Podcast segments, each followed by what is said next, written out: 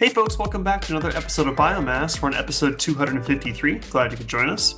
Uh, we got a couple couple interesting topics today, so let's get started with some introductions, starting at the top of the list with Bait.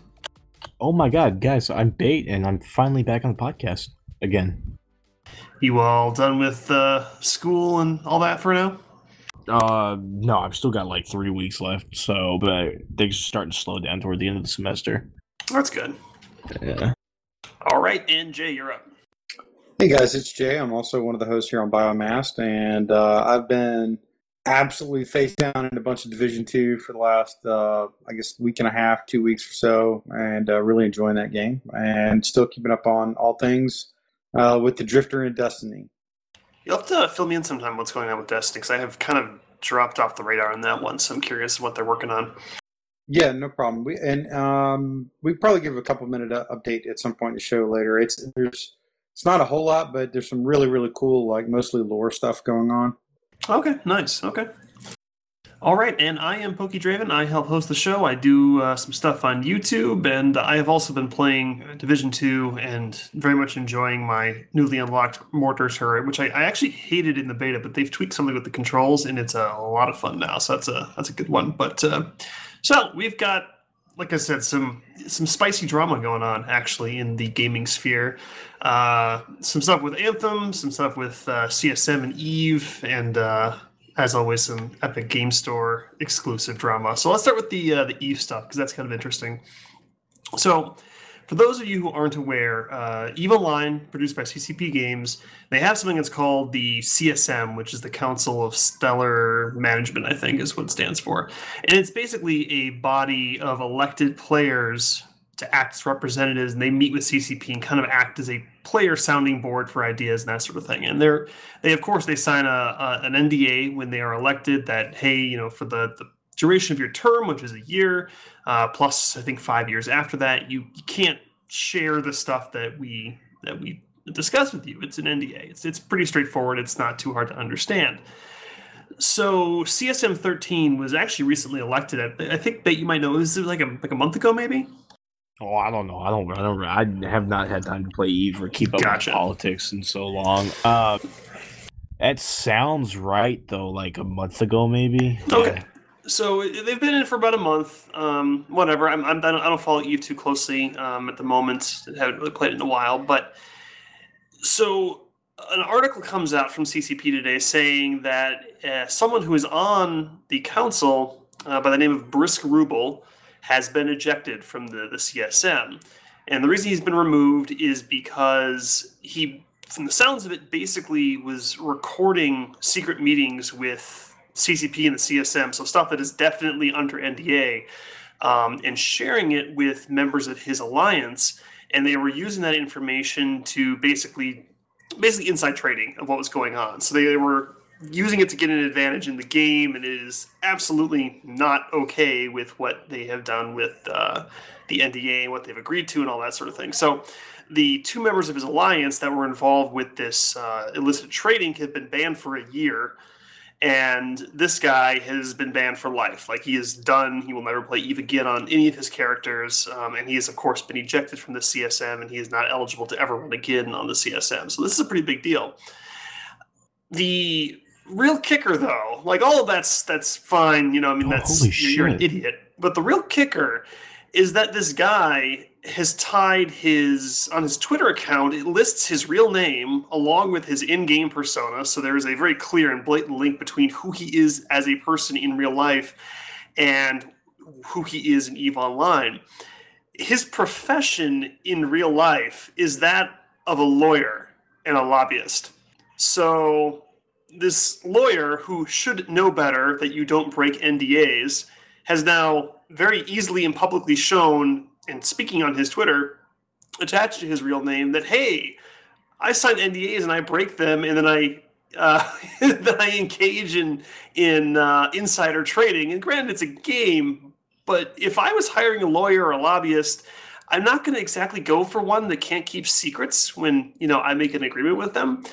And and I just have to wonder why the hell would you ever tie your real name and profession to what you do in an in-game persona. Like if you dug deep enough, you could probably figure it out. But this guy has it like on his Twitter page, front page.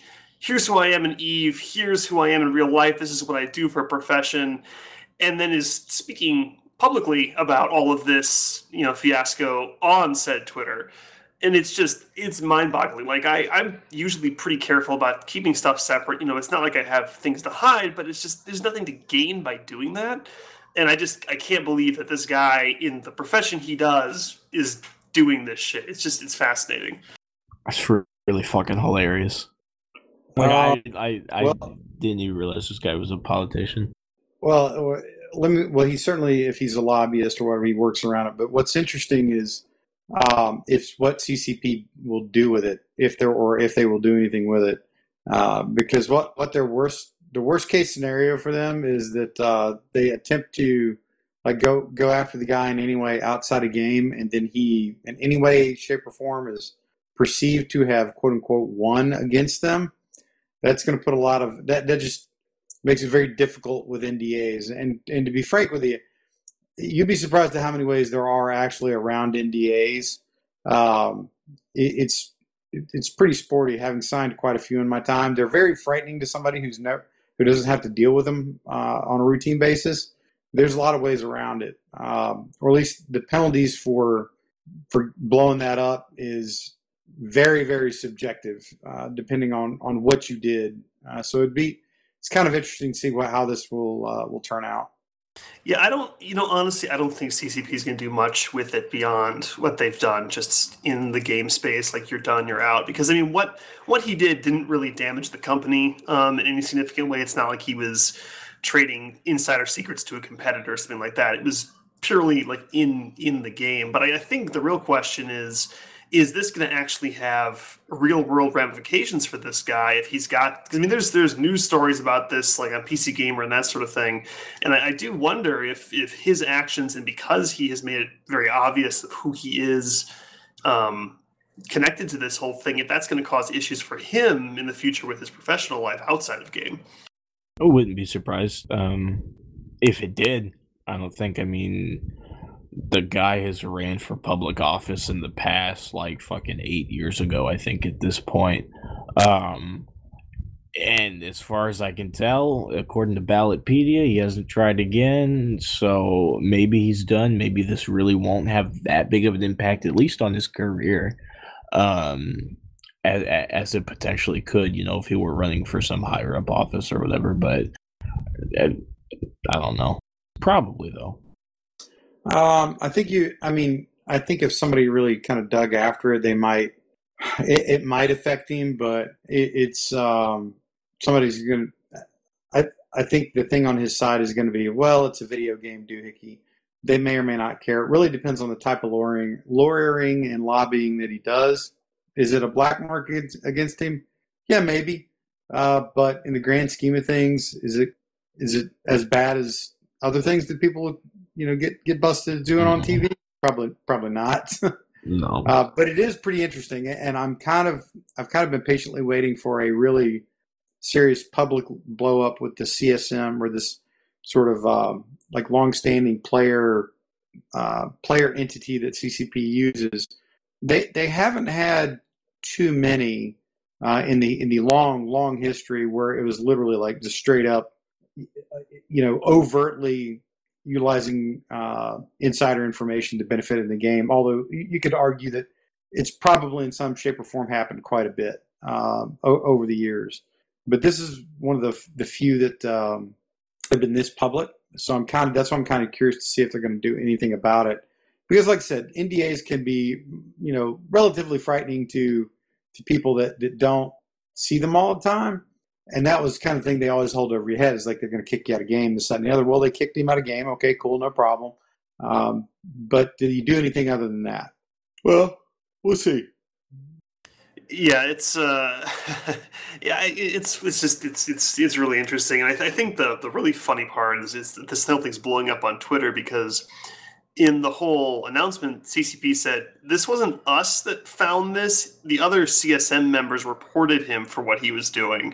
So now there's all kinds of drama about, oh, they're just framing him because of all this other thing. And that's how, you know, that's like the, the political meta of the game now is you frame other CSM members. And it's, it is a total cluster. Like, I don't frequent the Eve subreddit because, yeah, but you know, you look in there and it's a complete clusterfuck in there right now. It's hilarious. So I mean, some some spicy political intrigue coming from Eve Online. I mean, we usually you hear about giant space battles, but every once in a while you get you know these good ones where you know someone's accused of insider trading because of their connections in game, or you know some guy rips off their alliance for a billion dollars worth of ships or whatever. But uh, it's always fun to kind of see these things explode, and in the backlash you see within the community fighting each other over this, and it you know it's you absolutely should not break NDAs or things that you sign, but it is always amusing, I think, when this stuff happens because it is always such a clusterfuck and, and it is kind of almost part of the game because EVE Online has always kind of been this political, economic, weird entity of a, of a game. So interesting stuff. I just thought it'd be kind of cool to share. So uh, yeah, drama, spicy drama in the CSM. So the other, uh, other, you know, there's, there's lots of it this week, but uh, so Borderlands Three, we talked about this uh, last week, and this week it came to light that Borderlands Three is going to be uh, exclusively released in on PC. I mean, it's coming to Xbox and, and PS4, whatever, but on PC it's exclusively being released through the Epic Game Store for six months, and so naturally the internet lost their collective minds over it um, because the whole Epic Game Store exclusivity stuff has been a, a, pretty hot topic lately. And I just want to take a moment to step back and just uh, and, and laugh at how before it was the PC players looking at the console and going, "Oh, look at them! They're fighting over their exclusive deals between Xbox and and and uh, PlayStation. They're such savages." And now I'm I'm looking and going, "This is fantastic!" Watching people try to kill each other online over where they buy their games um, from which you know free platform they want to get it from. So it's been a, a big a big mess, of course, and you've got people on both sides going back and forth. And I will not get into where I stand on it, but um, it has resulted, interestingly enough, in players review bombing Borderlands One and Two on Steam because apparently, if you're unhappy about how the third entity of a game came out, you should bomb the reviews of a different game that that publisher made. Um, now, I'm just kind of curious, what do you guys think of the practice of review bombing? Um, if you're familiar with that. Uh, it's re it's it's more recent. I think you know, like with the advent of the term review bombing, I think it is a pretty crappy practice. But look around at what happens on social media. That's how people that's how they feel empowered to to kind of fuck with you.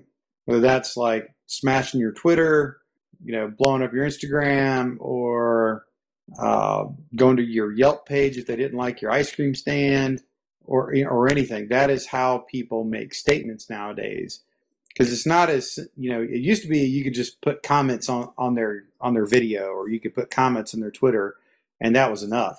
Well, they figured out like, oh wait, you mean I can up and down vote things, or I can uh, manipulate the way that product or that person is viewed online based on how social media or other you know online tools use algorithms to to show people up, down, or like get them more shares or whatever. You mean I can I can actually affect them. And by the way, it's totally free that I do this, and there's zero repercussions on me. I think that's ridiculous. Um, but it's it's very much a sign of the times. So I, I think that's one of the ones you got to kind of take with a grain of salt. I personally think the, the practice is ridiculous, but it doesn't surprise me in the slightest that it is going on. What about you, Pate? What do you think of it? I think it's really childish, honestly. Um, I don't like it. I don't. I don't condone uh, condone it or whatever. Like I said, I think it's really dumb. Um, I, I, I feel like it doesn't. I mean, it it gets people talking, I guess, but there there there really are a lot better ways I think to go about it. Um, but I, I don't know. Maybe some of those ways don't grab people's attention like review bombing does. Um, so no, Um, I feel kind of bad though for like the people who, if it's 2019 you and you haven't played either of the Borderlands games, I don't know what you've been doing for. I I couldn't even tell you how long now. Um, but I, I feel like it kind of could turn new people away. Um, you know, from from the old games, and those games aren't. They're not bad games. They're they're you know really well accepted, well received games by by everybody. Um, but if you've got somebody new coming, never playing the game before, and they see that oh, this game is rated really poorly on Steam, and they don't bother to scroll down and and, and look at people's comments because you know people on Steam are gonna write bad comments with their review that like, ooh, Bethesda or not wow, not Bethesda. Um Gearbox is making this an exclusive on the Epic Store. Fuck Gearbox. Um uh, the new people aren't gonna read that, I don't think. Um so I, I feel like it could keep those people from from experiencing something that something that we all experienced and and, and like and, and enjoy um but but yeah yeah i'm kind of with you guys i think that you know if you have qualms with the business practices of the company that's it. fine yeah. yeah. i mean well yeah you can you can choose not to buy a product you can you know in, in like jay mentioned there is lots of avenues out there. There's social media, there's online forums, there's you know you know comment sections of news articles about it. There are a multitude of ways that you can express your distaste for a business practice. But if you go in and you're just knowingly making false reviews that are not on topic, you're shitting on Borderlands 1 and 2 because you don't like the platform 3 is coming out on, it's really dumb. Like it's it's really dumb and it's not it's not right to do. It's not the place you do it. You know, there's there's lots of ways you can express yourself. Like God knows, everyone knows, everyone hates the Epic Game Store. Um, by everyone, I mean it's probably actually a much smaller majority than people think. But point is that you know, like you said, Bay, you, you come in and you're to shit on an actually really legendarily good game mm-hmm. and just bomb it because you don't like how the next game is coming out. It, it, it's ridiculous and it's, it's childish and it's like there are other ways you can do that and that you are if you think you're oh i'm hurting you know the company because now people aren't going to buy the previous games well one you're lying because you're making a, a false a false statement about a game and two you are actually hurting the potential person who may have a good time enjoying that game. They may like to play that game, and you're going to turn them away from it because you don't like what something else is doing. You know, um, and I think it's it's absolutely ridiculous that people are doing this, and it, it's it's not right. So, and this is all happening on Steam, by the way, um, for because Borderlands One and Two has, has been on Steam, uh, not exclusively, but you know, that's where people usually go. So, in response, Steam has actually initiated an anti review bomb filter to their system. So, what it does is it, it's an algorithm that checks, you know, re- recent reviews, and I don't know the exact mechanics of how it how it is doing this, but it, it in theory removes those reviews, both positive and negative, um, because you, you, you will have this this counter movement. Sometimes people will review bomb, people will then review with positive things to kind of counter the review bomb. I, both directions are bad because they're not they're not accurate. Um, so this filter is meant to kind of remove those erroneous um, positive and negative reviews that are quote unquote off topic, which is true. I mean they are they are off topic. If you are actually reviewing the game and you're reviewing their business practices instead for something other than that game, that is off topic and that has no place in that review section. So they initiated this this filter and it removed 4,000 comments, I think, um, over the last like five days. Uh, so it's it's it's working. It seems. Um, you know, one would hope it's not remo- removing legitimate comments because, of course, you know, it it could be you know uh, taking some stuff out. But the point is, is that they are making steps to kind of remove that because I mean, the thing is, is that yes, this whole thing is centered around Steam's competitor, but Steam is looking at it as guys, you are review bombing a game which we could sell and make money on. So you're actually hurting us by review bombing a game that we sell because you don't like that they're selling a different game on a different platform. That's how dumb it is because you're literally hurting the platform that you are trying to support by review bombing on Steam.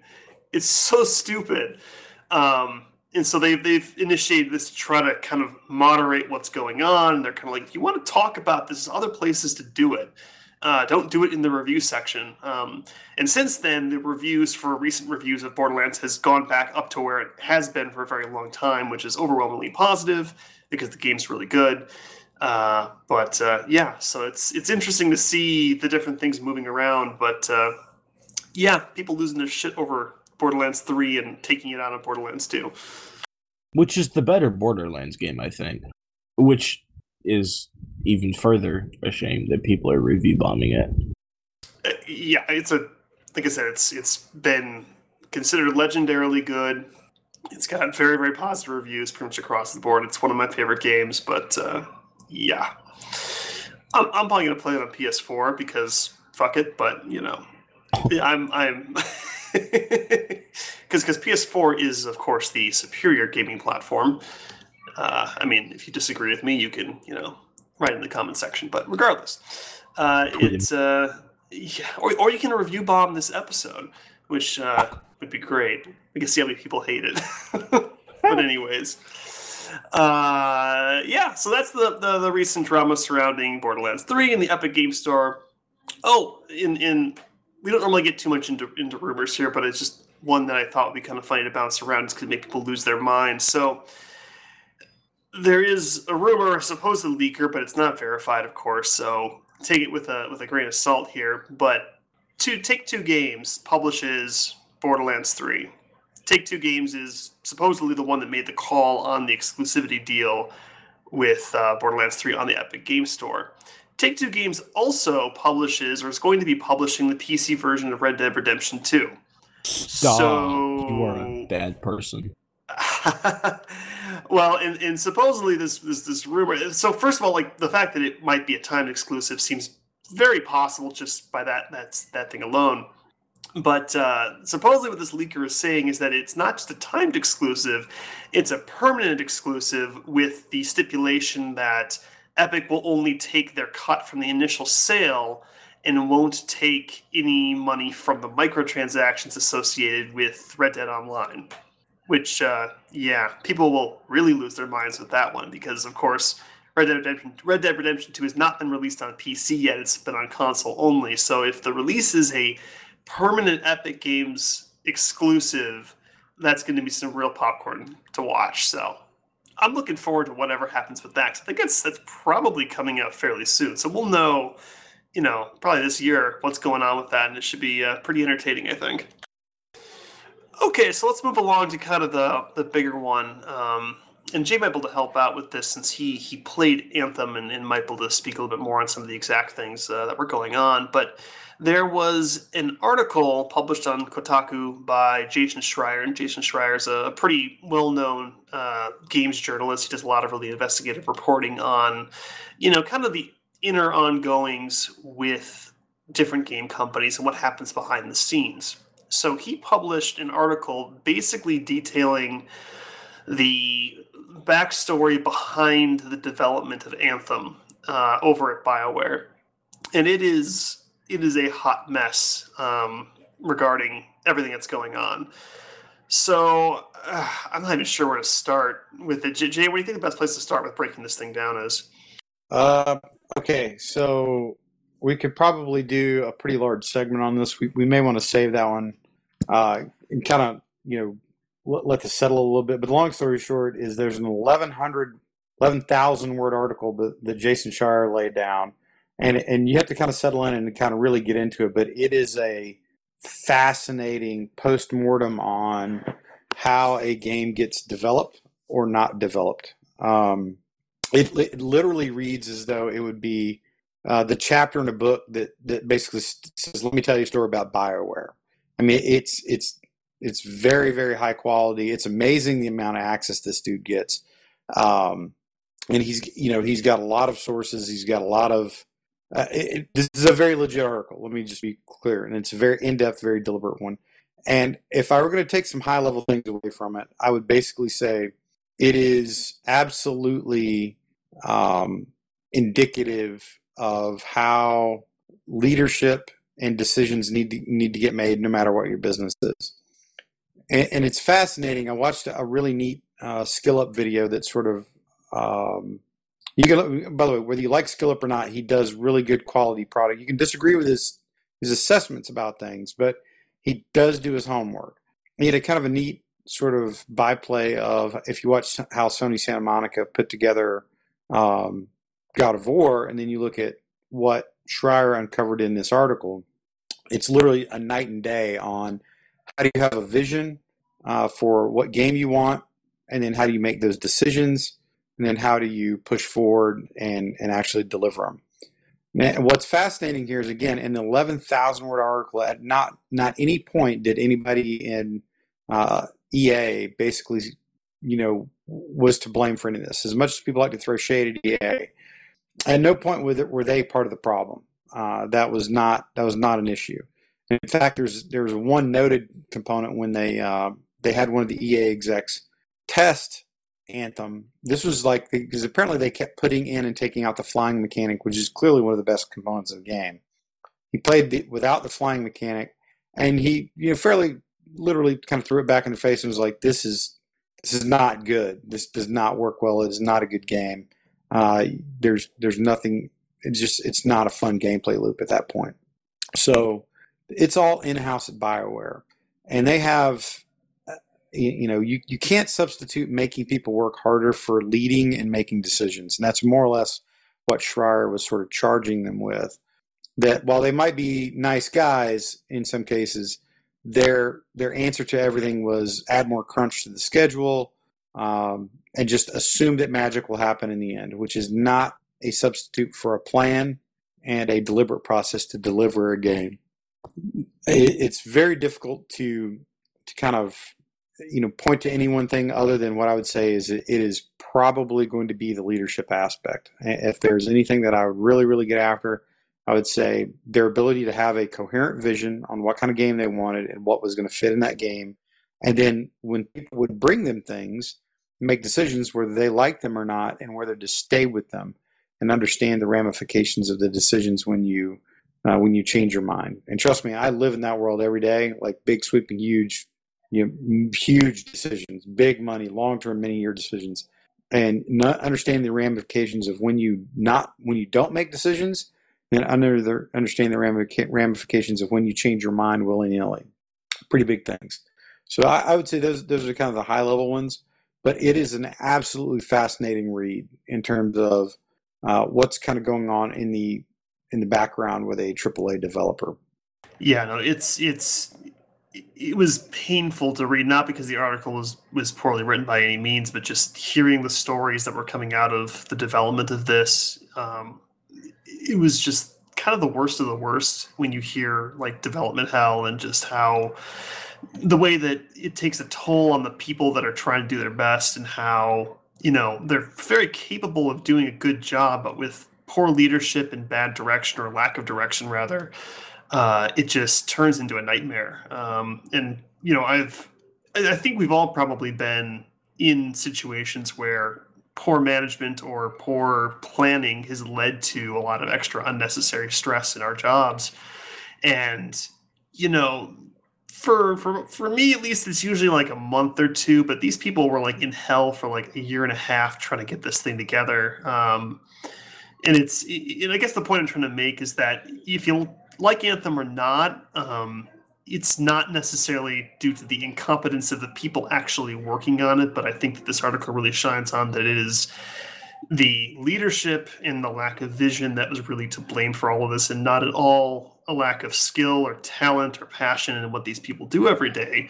Um, and I, I feel bad for them because you know it's like everyone's kind of trashing on Anthem, and it's like it's got to be the worst feeling in the world knowing that you went through hell to push out this product and everyone hates it or a lot of people hate it and it's kind of like what was the whole point of it you know? Um, it's just it's gonna be awful. And i mean you, you kind of saw it in development. People were kind of leaving the company. Big names were kind of leaving the company throughout the development of anthem. Um, and we're, people were kind of worried about it but they're like oh we'll just see how it goes you know? And i think that now you see kind of the inside story of what was going on that uh, you know, it all kind of pieces together now, and it's just it's just awful um, to see what happens. So, like I said, I would like Jay said, I would, I would definitely read it. Um, it's it's very lengthy, but like I said, it's it's a really fascinating read. Um, and you know, Jason Schreier does a really good job usually with kind of digging into these stories and and uh, getting getting kind of the, the, the the meat of what's going on behind the scenes that you don't necessarily see. And I think it does help to kind of maybe tweak your perspective to kind of truly understand the minds and the and the people that that that are on this stuff and and you know I don't know, have a little more compassion. I think for for those that are affected internally. I mean, uh, in in I watched that same video, uh, Jay, with Skill Up, and he's like, for the player, it's like, yeah, you lost sixty bucks, and you know, you wasted a few hours of your time. But for the people that were working on this project and just going through hell, I mean, that was much more of a sacrifice, and, and it's it's worth understanding and, and seeing that, and you know, having empathy for for what happens. So you know, it's like I said, I, would go read it. Um, we'll have a link in the description, of course. Um, but uh, yeah. One thing that uh, I would say is uh, kind of an interesting interesting way to look at this is uh, when you when you look at what Bioware does, uh, and, and it's that reported sort of crunch theory of you just kind of make people work harder the closer you get to a deadline, which is I mean there's some logic there, but they you know there's a fine line on how you do that. Um, that's one of those things like that that crunch culture is really something that is pervasive throughout the game development culture or game, game development world and, and, not really in a good way. And, and, and this is one of the side shoots of this article is it sort of highlights this continuing comment about um, does there need to be a, a unionization of, of workers and depending on who you talk to, it's it's always interesting. Like some some companies are very quick to point out, like, hey, uh, we would like to point to our our. You can talk free reign, talk to any of our people, and they'll let you know what they think. And we think we have a really really good place where people want to come to work. And oh, by the way, we don't do that to our employees. And then you you have a lot of other places that are just notorious for it. Bioware was one. I, this brings up an interesting article, an interesting point, and I kind of go all the way back to uh, our conversation with Mitch Gitelman from Harebrained Schemes. And he kind of talked about this a little bit too in, in an interesting way. Um, if you build the right sort of organizational culture, people will want to come work for you and you can get a lot out of them without burning them out. Uh, and, and that is just the sign of a good organization and good leadership. That's really what you're talking about is good leadership, which then begets that good, that positive culture inside the, the, the community. I'm looking at this totally from the outside in, and I, I, you know, my day job, I, I come to, you know, I have a lot of research engineers and scientists that work with and for me, uh, and many of them are project managers and project leaders. And what is fascinating is when I walk into a room full of engineers and scientists, and you know, you're expecting somebody to run a meeting and make decisions and give guidance, and how difficult it is for many people to do.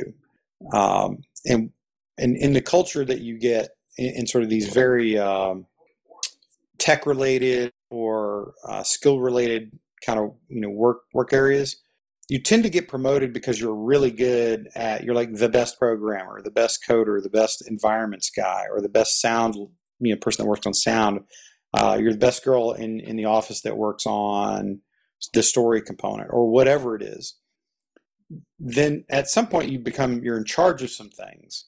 Uh, I, I, see this a lot in my field and it makes me kind of wonder if that's what you see in game development is like is there a bit of attrition in the people that stick around longer and longer? They get the experience and then eventually they're like team and project leads and, and game you know game development leads were they really good at at their at their specific craft and then suddenly they're in a leadership position and it's really difficult to make decisions and, and understand how to organize. I mean leadership is hard. I mean leadership is very hard. Um, but i kind of go back to that comment about you know mitch when he said hey i wasn't like a great programmer. In fact i wasn't a programmer i wasn't a writer i wasn't this or i wasn't that. But i was really good at organizing work and staying on deadline and you know making decisions about what to do and what not to do and and they make pretty good products. You may not like you know their style of game or whatever, but they make good, well received products, and they have a small development studio, and they tend to to have a pretty good culture. Um, it kind of makes me wonder when you get teams like Bioware, these big these big entities. Uh, eventually, somebody they get to be in charge and they just don't have the right leadership chops. They might technically be very good at what they at their individual craft, but it's they don't have the that leadership capability, and that's really the things that you know that, that you're bringing to the table. So you know, two you know, kind of makes me wonder about how things work and like how do you identify talent and uh, acquire talent in the game development world, and then you know, is there that offshoot of to kind of protect the workers? Do they need to talk about a union at some point?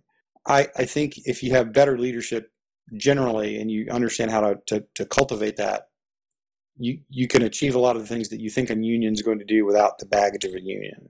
But you know that's that's my digression into uh, a lot of soft skill stuff. You know that we probably don't normally talk about in the podcast. no, man, you're, you're absolutely on point. Um, just like I, have just a personal story. I've fallen into that that trap before, where um, you know it, there's a tendency in when you're really good at your job that, usually the, the, the progression up is become the manager of the people that do your job. And I, I found out fairly quickly, it took about a year, that I'm a great designer when it comes to the type of work I do. But when you put me in the management role of the design department, I pretty much sucked at it really badly. Like I really struggled with it. Um, and ultimately came to just me admitting this isn't for me. I need to step back and go back into what I do best and not try to do leadership. Leadership is not something that's just being really good at a job and now you know how to direct people um, doing that job. It doesn't work that way. Um, and I think that, that happens in a lot of industries. Um, but you know, it, it, could be it would be kind of an interesting deep dive. Like, is, is that a particularly bad problem in the gaming industry where you tend to have these people being moved up into leadership positions where they just they're not great at, at being leaders, and that's not any you know, that doesn't mean they're bad at their job. It just means that, that is not part of their skill set. Um, I would be curious to see, you know, if, if that is part of the problem you see. I mean, you've got, you know, Bioware's a great example here, where just lack of lack of direction, and it could very well have been because people who were in charge just weren't. They don't have that skill set they needed to have to really make it come together. Um, so it's interesting, but no, it's it's it's it's a very interesting concept, and I think it it's definitely worth exploring. All right, anything else on that before we move on, Jay? Uh, no, I think that's it. Like I said, I definitely want to give that article a plug. Uh, highly recommend folks check it out. You're definitely gonna bring a cup of coffee though. Yeah, it's a long one. All right, so moving along to kind of our, our last major topic here. So uh, back at E3 last year, Bethesda showed off a new mobile title that they were working on, which was called Elder Scrolls Blades. And it's if you're not familiar with the term Elder Scrolls, you've probably heard the word Skyrim. Well, Skyrim is Elder Scrolls Five. Um, so it's meant to be kind of a full-fledged Elder Scrolls game, but on a mobile platform. Um, I haven't played it. Uh, I don't know if you have, Jay, but I know Bait, you got your hands on it. Um, is this like an early access thing, or like how did you actually get involved with this? Yeah, so um, I think it was the day that Bethesda announced it. Uh, there was a link floating around somewhere. You could search up in the Google Play Store, and it, that's how I found it at least. Um, and you could pre-register um, to to be able to get in the game. So I, I pre-registered, and I completely forgot about it up until probably about two weeks ago. At this point, um, where Bethesda were sending out uh, invites to be able to participate for everybody who signed, who had pre-registered, basically. Um, so I downloaded it. I had anticipated to play it, but but I didn't know that they were um, only opening it up at certain times. So I, I didn't get to play it um, because I, I, never got the notification to, to sign in or whatever. So, but that was cool or whatever. I just left it on my phone, and then um, a couple of days ago, um, probably see if I have the date. No, I don't. Anyway, a couple of days ago, um, if you're in the Discord, I gave Blaze a lot of shit, so you probably find it there. It's kind of funny. Um, game releases and it's it's able to to be played by everybody. Um, so yeah, last week. Um, yeah, last week. So that was cool. Um, so I immediately was like it was, it was midnight, I think, um, and I I just went to town on it. So just some thoughts that I had it's a cell phone game, and when they first announced it back at E3, yeah, it was kind of cool. You know, everybody likes Elder Scrolls for the most part, I think. So, you know, being able to take that in the palm of your hand, it's a cool idea, but I didn't really know how well it would turn out. And it's not bad. I mean, um, but yeah, because I, I wasn't I wasn't sold on that. Like actiony nah. games on the phone, like I always go, okay, sure. It's yeah. just that I usually steer clear of those. Well, yeah, because I I always think that they're super gimmicky, and this one kind of is gimmicky. But I mean, it, it's Skyrim on your cell phone. The the fucking game is literally everywhere. So, um, so yeah, like like I said, it is kind of gimmicky. Um, just the way that they were talking about. It, I don't know if you remember the the E3 video um, where Todd Howard was up on stage and he's talking about it or whatever. He's making all these all these jokes about it. Like the way that he was holding it, or the way that they were showing the game being played in uh, was that portrait mode, straight up and down. It's really dumb. Um, it's a terrible way to play the game because you're having to uh, to click on parts of the dungeon, um, and then you immediately move, and then having to do that and like turn the camera at the same time is a pain in the butt. And then like you know, phones are so big for the most part nowadays that having to stretch your thumb to the bottom of the screen to um to like to block, let's say, or to cast a spell or to use an ability, it's kind of a pain in the ass. So you just turn that thing into uh into landscape mode and it plays like every other um, action game uh, out there where it, the the virtual uh, thumbsticks kind of pop up and you can you can move around like that so much easier um, still a little bit awkward when trying to cast spells and use potions, though. But I, I, it works a lot better, I think, than uh, than right side up. Um, so yeah, like I said, it's literally Skyrim on the cell phone. Um, graphics. I know Todd Howard said in his uh, in his announcement that it was going to have console quality graphics. Nah, man, not even close. it doesn't look bad, but I, I wouldn't really necessarily say that it's console quality graphics. Um, so again, it doesn't look bad though for for it being a, a cell phone game. Um, also would not call this game a massive first person RPG.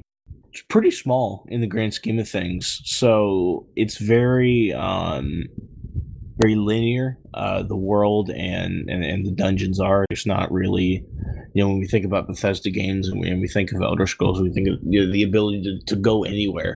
Um, nah, nah, there there's none of that again, which is understandable. It's a cell phone game. We're not going to put Skyrim, you know, the Skyrim size map on your phone. That would that would kill your phone. Um, but I mean, I feel like the the dungeons are are big enough. I mean, I don't feel like they're too small, and and sometimes I don't feel like they're too terribly they're they're overly big. I guess is what I'm trying to say. So that's cool. Um, let's see. So, so on that bait, is it like a like an open world or is it like more mission based? Oh no, it's mission based. Like the the only way that you gotcha. leave the main hub that you're in, um, is by like quest, right? So you don't you can't walk outside the walls of your city, or you can't like walk out to you know one part or another. Um, so yeah, it, it's very limited in in that regard. I mean, that seems reasonable. That's oh, what yeah. I would expect from from a phone game, um, regardless of what Bethesda says it is, is going to be mm-hmm. like. yeah. So I mean that I'm I'm not too disappointed by. Um. Uh, mechanics wise, it's about what you would expect. Um, there's a lot of tapping. There's an ungodly amount of tapping because all of your attacks are that, that that's how you attack. That's how you block. That's how you you know you you do everything. Um, so, oh yeah, there it, there's that. Um, the the blocking though is actually not the worst thing in the world. I will say. I find that games like that, like like fighting games, especially, I always seem to have a hard time blocking uh, if I'm playing it on like my phone or whatever. But this, I, I have no problem with. So I guess the uh, recognition or whatever is is really good. I don't know if that's a Google thing or if that's a a Bethesda thing. Um. So, as far as the other mechanics go, it, it really is. I, I, keep saying it, but it really is just Skyrim on a cell phone. Um, you've got your three status bars: the magic, stamina, and health. Um, you're you're still putting um, still leveling up each of those bars every time you do level up. Um, or no, you pick between magic and stamina, which I think is how you do in Skyrim. It's been a while though. Um, so there's that. Um, you get skill points and you can put them in um, abilities or uh, spells or um, feats, I guess, for lack of a better word. Um, so feats would be like you do more damage with this kind of weapon or or, or whatever. So that's what I'm, I'm calling feats.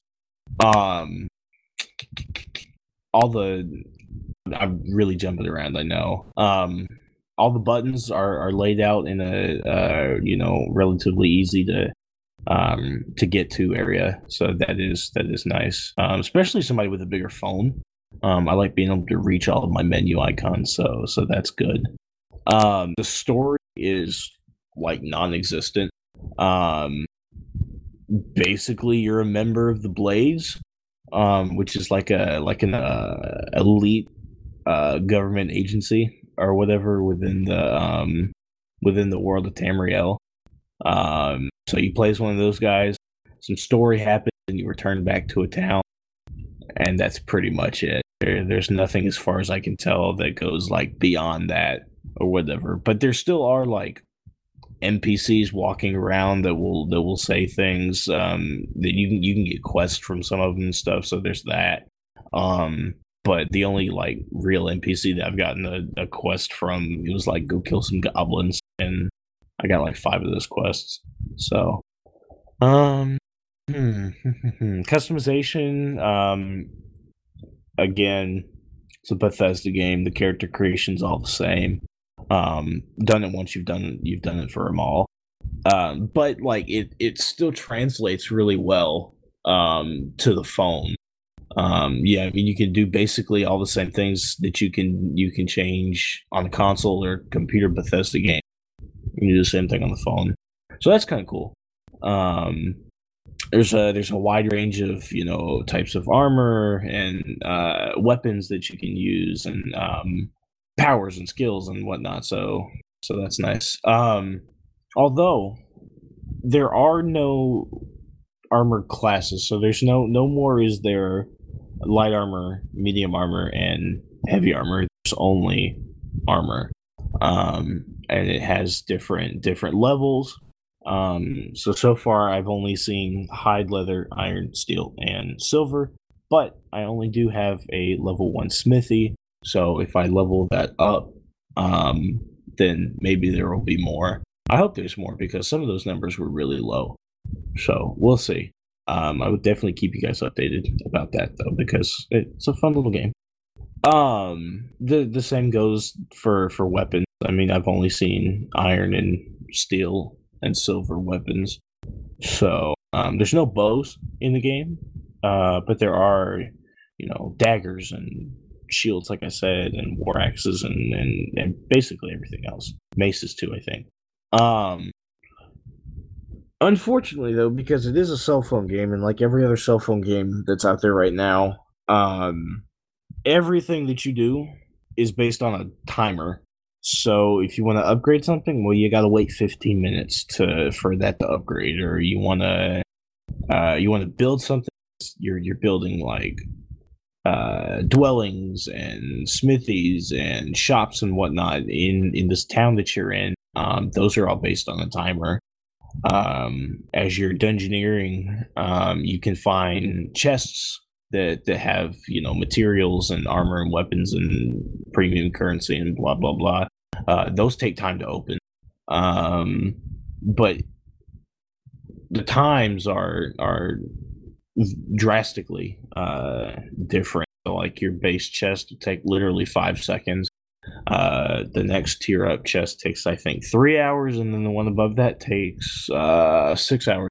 So you, are waiting a bit sometimes between chests, um, which can be frustrating. But again, Bethesda has to make money, so it's about what I expected um, as far as stuff like that goes. So, so yeah, I mean, it's and as far as the monetization goes, while we're talking about timers and stuff, I haven't been bombarded um buy ads or whatever saying hey buy this uh buy this premium pack or buy some premium currency. I don't think i've ever seen one of those ads before so they're not in your face about it which i really do like.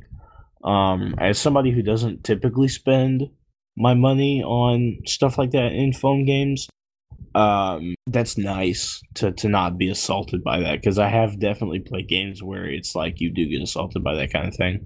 Um so this isn't like that so I, I, I do appreciate that. But um, uh, I guess that's everything I kind of had written down. Overall, like I said at the top, it's phone Skyrim, dude. Six out of ten. Um, and it's going to come to your Samsung smart refrigerator in the summer. so, so this this isn't totally out yet. This is still yeah, early it's access. still in early access, and as best I can tell, um, all the reports are saying that Bethesda is going to move forward with a full launch um, in like mid 2019. So within the next two to what two to five months. Uh, That's not too bad, and it sounds like it's not as much of a clusterfuck as Fallout 76. So I guess that's oh yeah, no, it's definitely positive. Yeah, not Fallout 76. Huge benefit. Go buy this game or go download this game. It's free. Okay. All right. Well, Mhm. thanks for that rundown, man. I was, I was really curious because, like I said, I, I always see action game on the phone. I'm like, eh, it's not really my thing. It just doesn't really work well for me. But uh, it's it's good to see that they've at least put together something that's that's um, a little amusing. But uh, yeah, Yeah. pretty cool. Okay. Anything else you guys want to cover before we wrap this one up? No, I think that's good. By the way, Bait, that was a really good rundown on that. Uh, but that's I was sitting there kind of listening to it as I was kind of flipping through on my iPad, trying to uh, you, you know look at different you know other reviews and videos of the game. It again, it it's it, it is a mobile game, but it's uh it's just another sign that people's gaming habits are kind of moving in a lot of different directions. And uh, I think more than more than one developer has tried to kind of talk to big crowds, E3s, and other things like that, GD, you know, GDCs, and try to describe like the total number of game platforms in the world that you hold in your hand dwarfs the number that is under a TV or on a desk somewhere. Oh yeah, for sure. That'd actually be an interesting topic for uh, a later show. Is is kind of the different directions that these things have been going because it's. I- I've been doing a little bit more mobile gaming lately, just to kind of try some different things out. And it's it's crazy the selection out there. All right, guys, let's do some shout outs. and We'll wrap this one up. So my shout out is going to go to, and I'm amazed I hadn't found this guy earlier on YouTube. He's NGN Gaming, and he basically does lore for the Division, the world of the Division.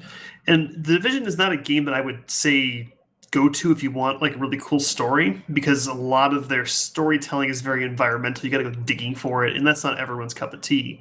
This guy's dug through all of the stuff, and he's got a really great voice, really well put together. I'd say he's kind of like the my name is Bife of Division. So it's really good stuff. I do suggest this. We'll have a link in the description for that one. He's really good content worth checking out, especially if you, you know, are kind of dissatisfied with the story in the Division 2. He's, he's got some good stuff in there that I totally missed. So I would check it out. All right, Jay, you're up. Yep, no problem. Uh, my shout outs. Uh, let's see. So what I've been doing is checking out some Division Two podcasts. As I'm checking some out, and I'll probably have a couple to offer you. One that I would kind of throw out there is called Rogue Agent Down. Really, really cool. Uh, very friendly kind of podcast. It's uh, it's a guy named Manny and uh, this uh, like a, a girl named Bridget. They do a really good job of uh, giving you a good technical breakdown of different topics on the show and and it's just a nice informal chat. It's really good. There's a couple other ones that are that are floating around out there. Bombshell Jackets uh, is a really good one. Those are two that I would kind of offer up. I'm I'm still kind of checking out some different content out there for uh, Division Two, but uh, if you really really get into uh, the Diablo esque, you know, builds and how you know how you really want to go after min maxing and and all that kind of stuff. Uh, this is a it's a really really fun game. I've, I haven't had the capability. I, really wish um, that folks would take a look at Division Two and, and kind of think about what what they want to pull out of there for de- for Destiny Three. Just you know, all, all you folks out there that uh, from Bungie that listen to this uh, podcast, they just take a hint there. But It's at anyway, least- I at least didn't- half the studio. Yeah, I clearly clearly have the studio. If if Yeah, maybe. uh, but but I would like to uh, to kind of point out that uh, Rogue Agent Down and Bombshell Jackets really good content creators. I highly recommend people check those out. All right, sounds good. And Bait, you're up. Um, so I, I guess my shout out. Um, I I I listen to an obscene amount of podcasts um throughout the week, and and one of the things that I've been listening to recently, uh, I started to re-listen to again was uh, a podcast called the Glass Cannon Podcast. Um, and and what it is is it's uh, it's like five dudes, uh, five voice actors uh, from up in New York who um, they they record an actual play podcast of um, one of the Pathfinder adventure paths. So right now they're rolling through uh, Giantslayer, and I think I think we're on book five um, out of six. It's either book four or book five. Um, but I'm like, I, they just crossed over 200 episodes. I think last week. Um, so I finally got caught up. Um, although I might be behind one episode now. But anyway, I, I'm caught up for all intents and purposes, and it's a really good podcast. Um, so if you're into uh, like Pathfinder or D and D or tabletops or whatever, um, and you don't have time to play, this is a great way to to play vicariously through these guys, and and you know they have some fun, and you know you get to have the story of of uh, what those guys over at Paizo have written. So again, that's the Glass Cannon podcast. You can listen to it anywhere you get podcasts uh, from. All right, sounds good. Well, with that being said, we're going to call the show uh, a wrap. And as always, if you want to be on the show, if you want us to cover any particular topics or play any particular games, head over to biomass.com. Let us know. That being said, have a good week, and we'll see you next time.